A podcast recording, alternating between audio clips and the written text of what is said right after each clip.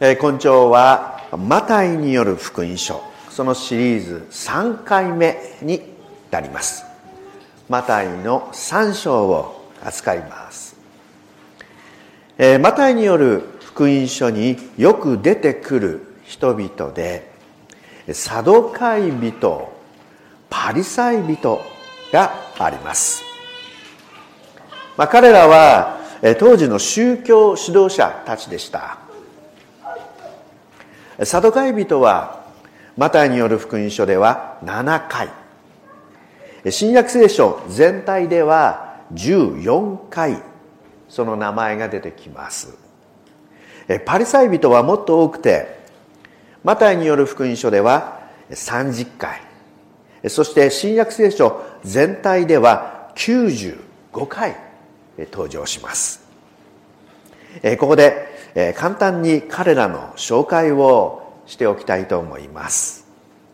まず茶道会人ですが彼らは当時の神殿の司司祭階級をの人たちでした。ユダヤの社会では、まあ、上流階級にあたります。彼らはその権威を享受していました。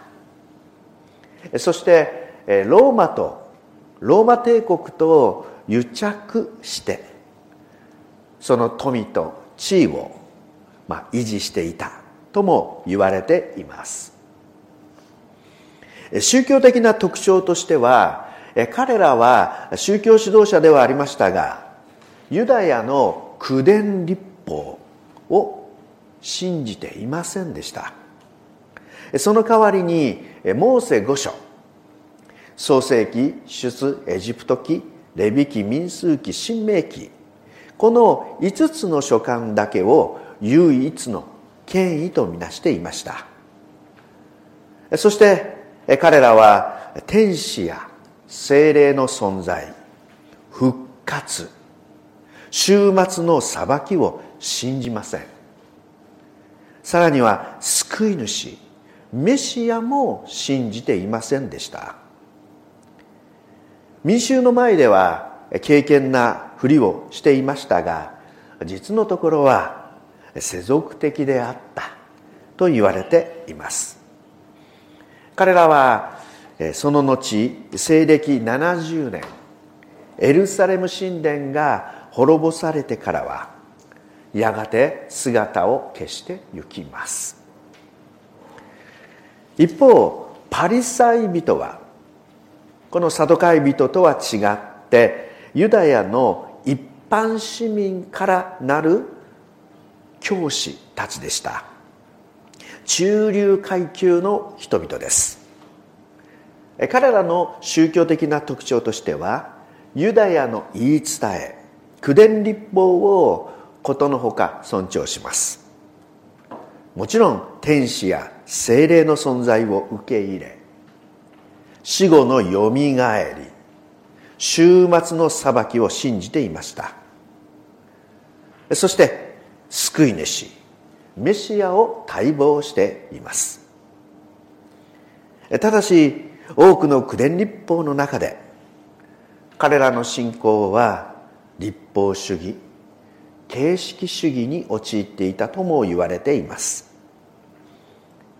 彼らの信仰は神殿崩壊後も伝承されて現代のユダヤ教に生き続けています。そのような時代人々はローマと癒着していたサドカイ人に対してはすでに希望を失っていました。かといって民衆の教師であったパリサイ人にも形式化されたその教えに命を感じることがありませんでした。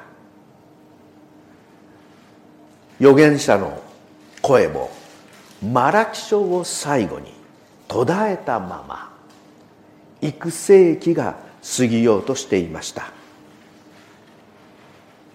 民衆は光を奪われ希望を失っていました。とそこに登場したのがマタイによる福音書3章。1節から6節お読みします。その頃バプテスマのヨハネが現れユダヤの荒野で教えを述べていった。悔い改めよ。天国は近づいた。預言者イザヤによって荒野で呼ばわる者の声がする。主の道を備えよ。その道筋をまっすぐにせよ。と言われたのはこの人のことである。このヨハネはラクダの毛衣を着物にし腰に革の帯を締め稲子と野蜜とを食物としていた。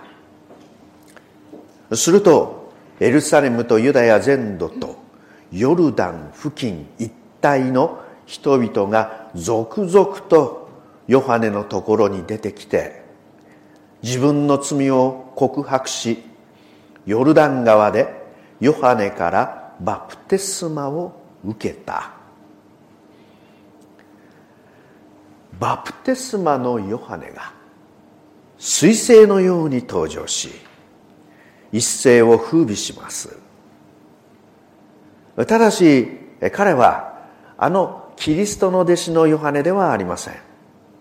ヨハネによる福音書や黙示録ヨハネの手紙を書いた弟子のヨハネではありません。バプテスマのヨハネは祭司の息子でした。つまりサドカイ人です。本来ならば美しい宮殿に仕えきらびやかな服を着ていたはずです。それが荒野に住み毛衣を着て稲子と野蜜を食料としていました、まあ、これだけでも当時のサドカイ人たちに対する風刺とも取れました。そんなヨハネに対して民衆は旧約聖書のエリアの再来を期待したのです。なぜなら旧約聖書のマラキ書にはこのように書かれているのです。4章の5節6節。マラキ4の56見よ主の大いなる恐るべき日が来る前に私は預言者エリアをあなた方に使わす。彼は父の心をその子供たちに向けさせ子供たちの心をその父に向けさせる。これは私が来て呪いをもってこの国を打つことのないようにするためである。合わせて旧約聖書イザヤ書40の3呼ばわる者の声がする。荒野に主の道を備え砂漠に我々の神のために王子をまっすぐにせよ。救い主が来られる前にその道を整える者がお越しになる。預言者エリアが再び訪れる。人々は荒野で教えを述べ伝えるヨハネにその姿を見たのです。彼のメッセージは悔い改めのメッセージでした。その特徴はバプテスマです。当時のバプテスマとは違法人がユダヤ教に改宗する時にすべき儀式でした。違法人としての自分に死んでユダヤ人として生きていくことの表明でした。ですからユダヤ人にそのバプテスマの必要はありませんでした。彼らは生まれながらにして神の民の特権を持っていると信じられていたからです。ところがヨハネはそんなユダヤ人に対してバプテスマを施します。つまりそのような特権意識では天の国に入ることはできないと説くのです。まさにそれは歯に絹着せぬメッセージでした。それにもかかわらず人々は続々とやってきます。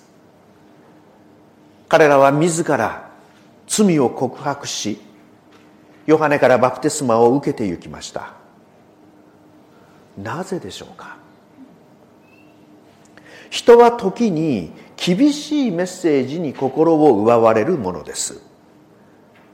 ただし当時のパリサイ人のメッセージもまたかなり厳しいものでした。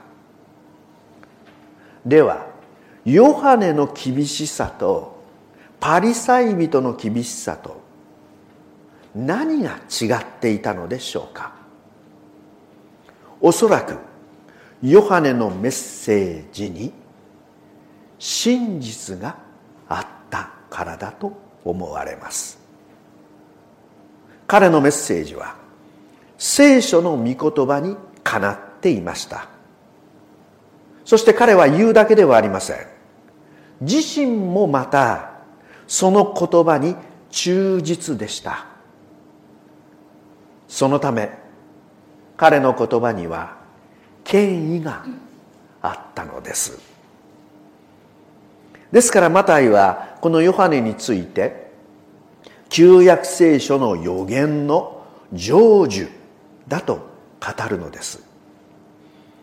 それが先ほどお読みしましたイザヤ書40の3もう一度お読みします。呼ばわる者の声がする荒野に主の道を備え砂漠に我々の神のために王子をまっすぐにせよ。当時王様の来訪にあたってその馬車が通る道を選抜隊が来てあらかじめ整地していたと言われています。同様に救い主が来られる前にはこのメシアを迎えるために人々の心を整える。選抜の預言者が必要でした。それがエリアの声。荒野で呼ばわれる声でした。バプテスマのヨハネはまさにその働きに召されたのです。そこになんとあのサドカイ人パリサイ人たちがやってきました。3章の7節から9節。あ7節を読みします。ヨハネはパリサイ人やサドカイ人が大勢バプテスマを受けようとしてきたのを見て彼らに言った。マムシの子らよ迫ってきている。神の怒りからお前たちは逃れられると誰が教えたのか。彼らはマムシの子らと言われてコテンパンにやられます。なぜなのでしょうか。エレン・ホワイトはその理由について次のように語っています。各時代の希望の上巻。106ページから107ページ。しかしヨハネはこれらの人々の多くが罪について真の自覚を持っていないことを精霊によって印象づけられた。彼らは日和見主義者だった。彼らは預言者の友となって来たるべき王から恩恵を得ようと望んだ。そしてこの人気のある若い教師の手からバプテスマを受けることによって民に対する自分たちの影響力を強めようと考えた。ヨハネは彼らの動機を見抜いていたのです。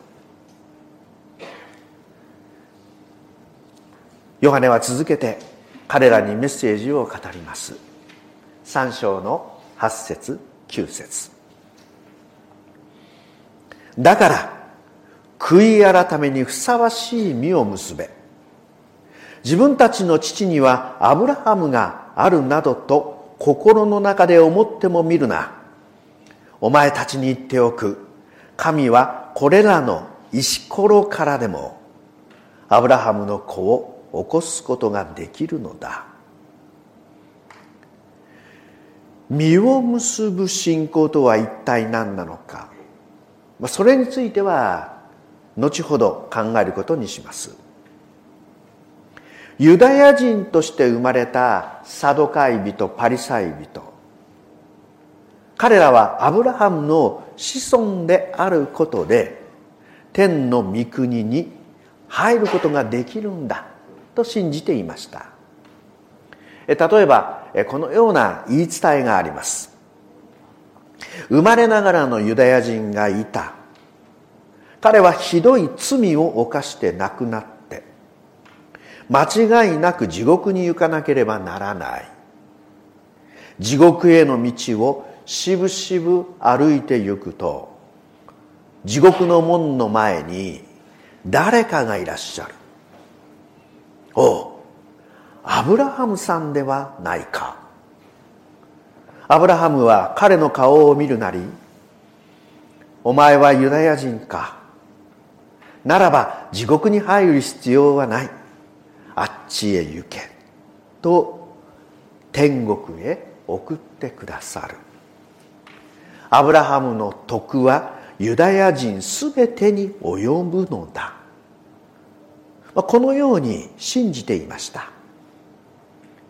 そこでヨハネはそのようなことは思っても見るなと語るのです。ただしこれらの石ころからでも天国に行くものを生み出すことができる。石ころとは砂漠に転がる石です。しかしここでは違法人のことを言っています。我々のことです。救いは血統や家柄ではない。では何なのか。身を結べ。とヨハネは語るのです。実を結ぶとは何を意味するのでしょうか？良い技のことを言っているのでしょうか？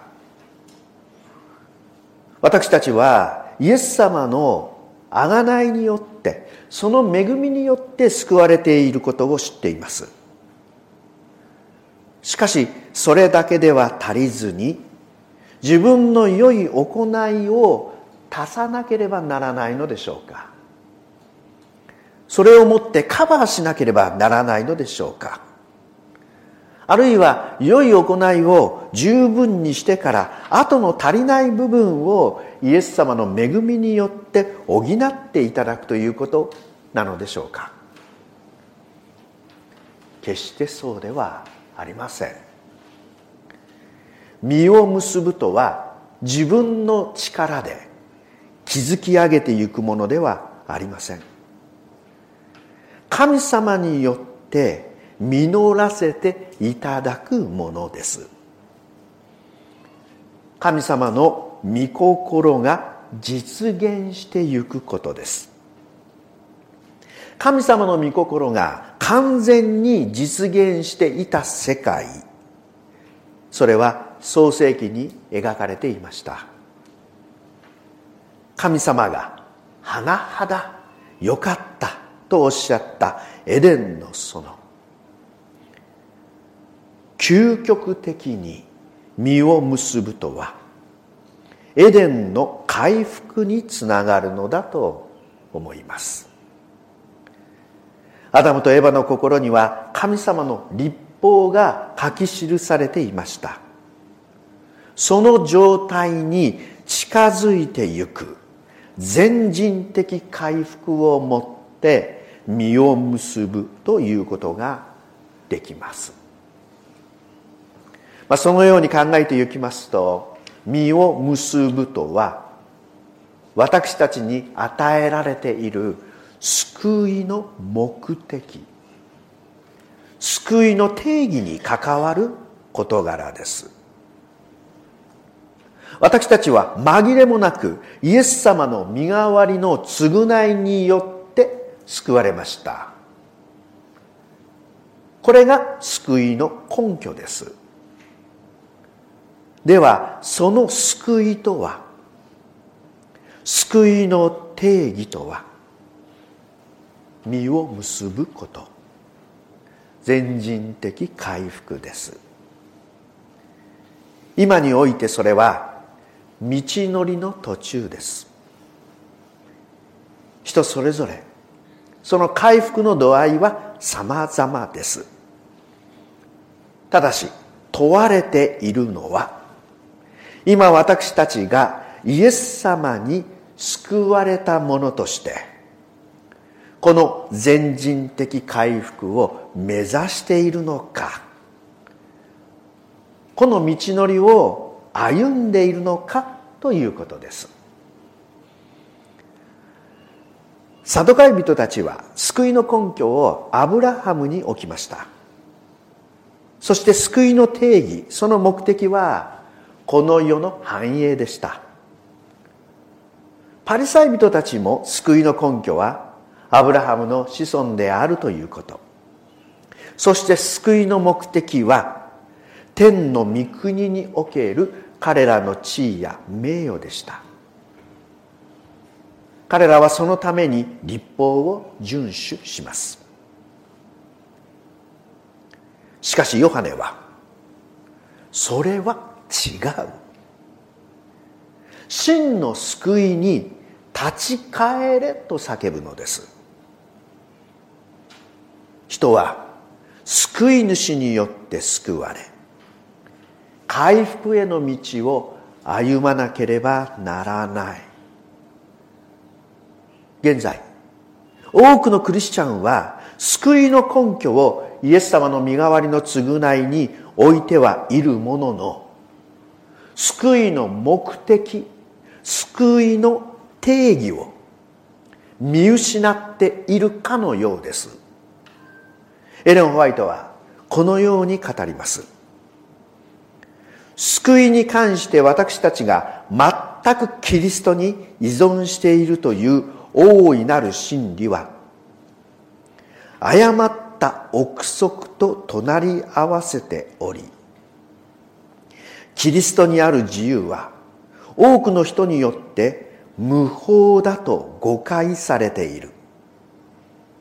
キリストが私たちを立法の刑罰から解放するためにおいでになったので立法は廃止され立法を守る者は恵みから落ちこぼれていると多くの人が力説する。偽りと真理が似ているように見える時精霊に導かれていない魂は偽りを受け入れるように導かれそうすることで彼ら自身をサタンの欺きの力のもとに置くことになる。真理の代わりに偽りを受け入れるように人々を導くことでサタンはプロテスタント世界の尊敬を手に入れるのである。勝利されたキリスト324ページ英文です。私たちは歩むべき道のりを間違えてはなりません。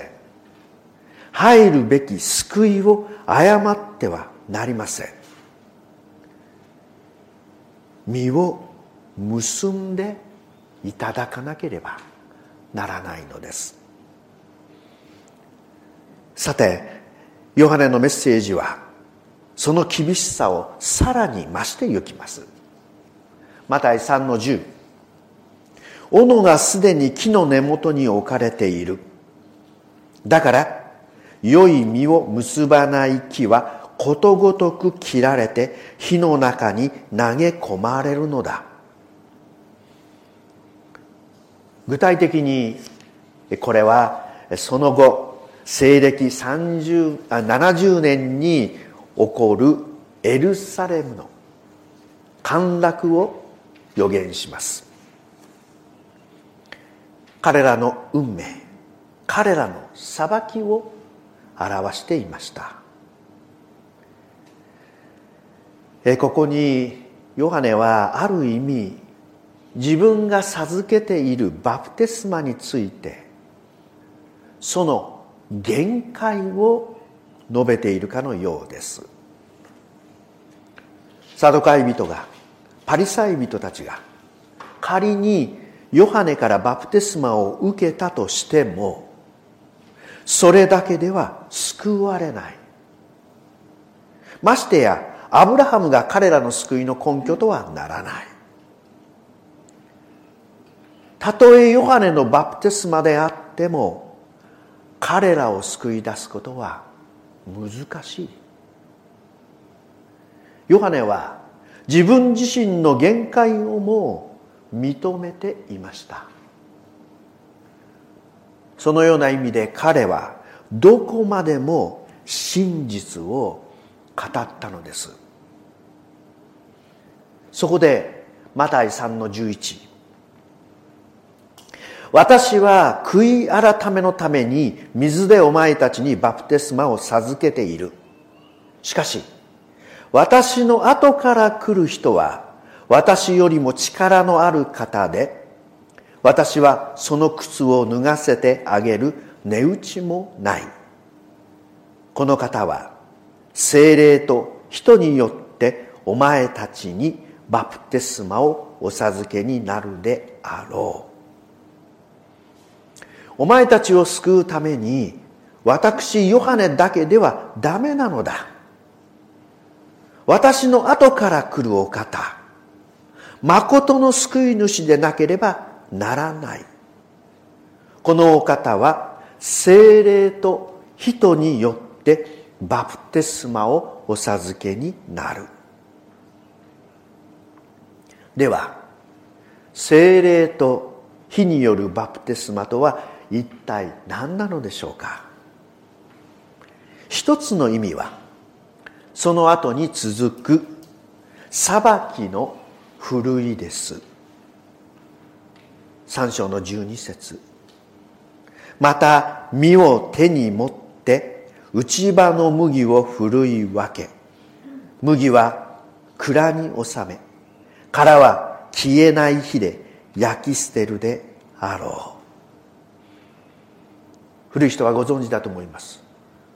実を手に持ってふるい分け。そして殻はふわっと上げると飛びます。それは火にくべ残ったその実だけを蔵に収めます。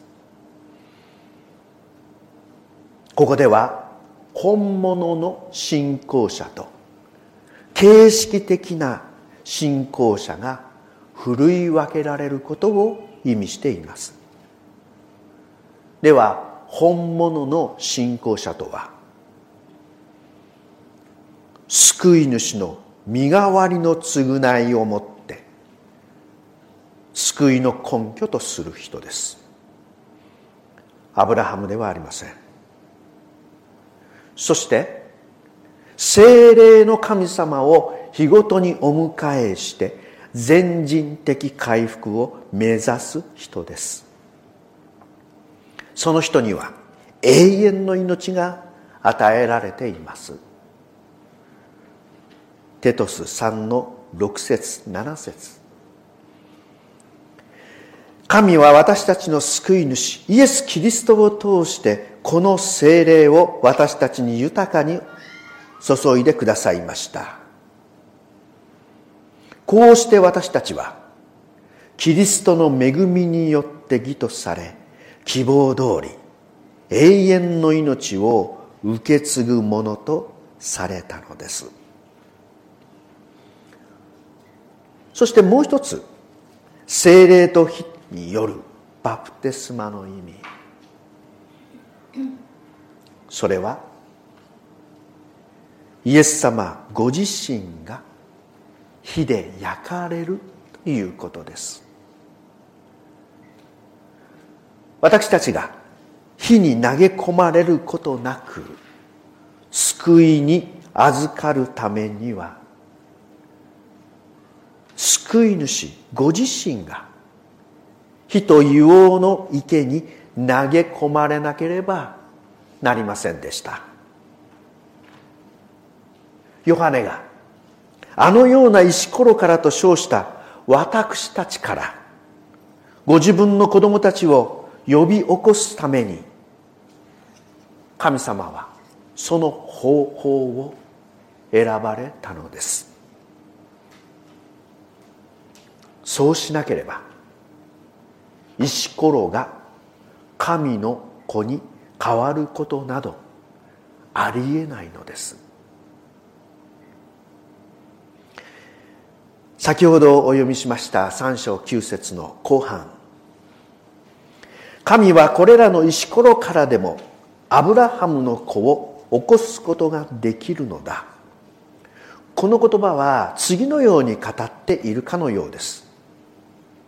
誰もが皆自分が石ころであることを知るように誰もが皆神様の身代わりの償いによらなければ救われないことを認めるように誰もが神様の恵みによらなければ神の子となることができない。ましてや実を結ぶことができない。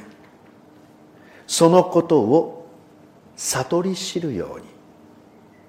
私たちに値打ちがあるからではない。イエス様が火で焼かれたからなの。そこに戻ろうではないか。バプテスマのヨハネは言いました。悔い改めよ悔い改めとはまさにそのような神様の恵みの中に全く向きを変えて立ち返ってゆく。そのことなのだと思います。そして私たちがその全存在をこの神様の恵みに置くならばその可能性はどれほど大きなものでしょうか、えー、新しい年が始まり私たちの教会では新役員が選出され新しい計画が今や立てられています。しかしながらご覧の通り教会はそれほど大きくはありません。出席者もコロナで数えるほどしかいないかもしれません。しかしながら神様の恵みはこのような小さな群れを通して豊かな主の見業を表してくださるに違いないのです。さてついにこのお方が登場されます。マタイによる福音書3章の13節。その時イエスはガリラヤを出てヨルダン川に現れヨハネのところに来てバプテスマを受けようとされた。イエス様は罪なきお方です。このお方こそバプテスマは必要ありませんでした。しかし私たちをお救いになるため罪人の一人となられます。コリント第二の手紙の5章の21節。神は私たちの罪のために罪を知らない方を罪とされた。それは私たちが彼にあって神の義となるためなのである。イエス様が自ら上がられるとマタイ3の16後半そして17節。すると見よ天が開け神の御霊が鳩のように自分の上に下ってくるのをご覧になった。また天から声があっって言った。これは私の愛する子。私の心にかなうものである。ここにイエス様御子。御霊。父なる神様のお声。三位一体の神様を見ることができます。天から父なる神様が短い言葉で直接お語りくださいました。ユダヤ人たちはそれをバットコルと言いました。バットコル。イエス様のご生涯の中で合計3回のバットコルがあります。この場面と変貌の山。そしてエルサレム入場の後です。エレン・ホワイトはこの最初のバットコルについて次のように語っています。ヨルダン川でイエスにこれは私の愛する子私の心にかなうものであると言われた言葉は全人類を含んでいる。神は我々の代表者としてのイエスに語られた。どんなに罪や欠点を持っていても我々は無価値なものとして捨てられることはない。神は愛する御子によって私たちを受け入れてくださった。キリストの上に下った栄光は我々に対する神の愛の保証である。それは祈りの力についてすなわち人間の声が神の御耳に届くことと我々の祈願が天の宮廷に受け入れられることとを告げている。罪によって地は天から切り離され天との交わりから遠ざけられた。だがイエスは地をもう一度栄光の天と結びつけられた。私たちの教会は今この恵みに生かされています。私たちは今この恵みに生かされています。この恵みが実体となるところそれはイエス様の身代わりの償いのあるところです。だからこそ私たちは選ばれ私たちは神様に愛されています。だからこそ私たちは悔い改めることができるのです。だからこそこのような私たちでも悔い改めにふさわしい実を結ぶことができるのだという希望を持ち続けることができるのであります。このメディアはオーディオバースの提供でお送りしました。オーディオバースでは福音を広めるためにお説教やセミナーなどの音声映像の無料配信を行っています。詳しくは http コロンスラッシュスラッシュ www.audioverse.org へアクセスしてください。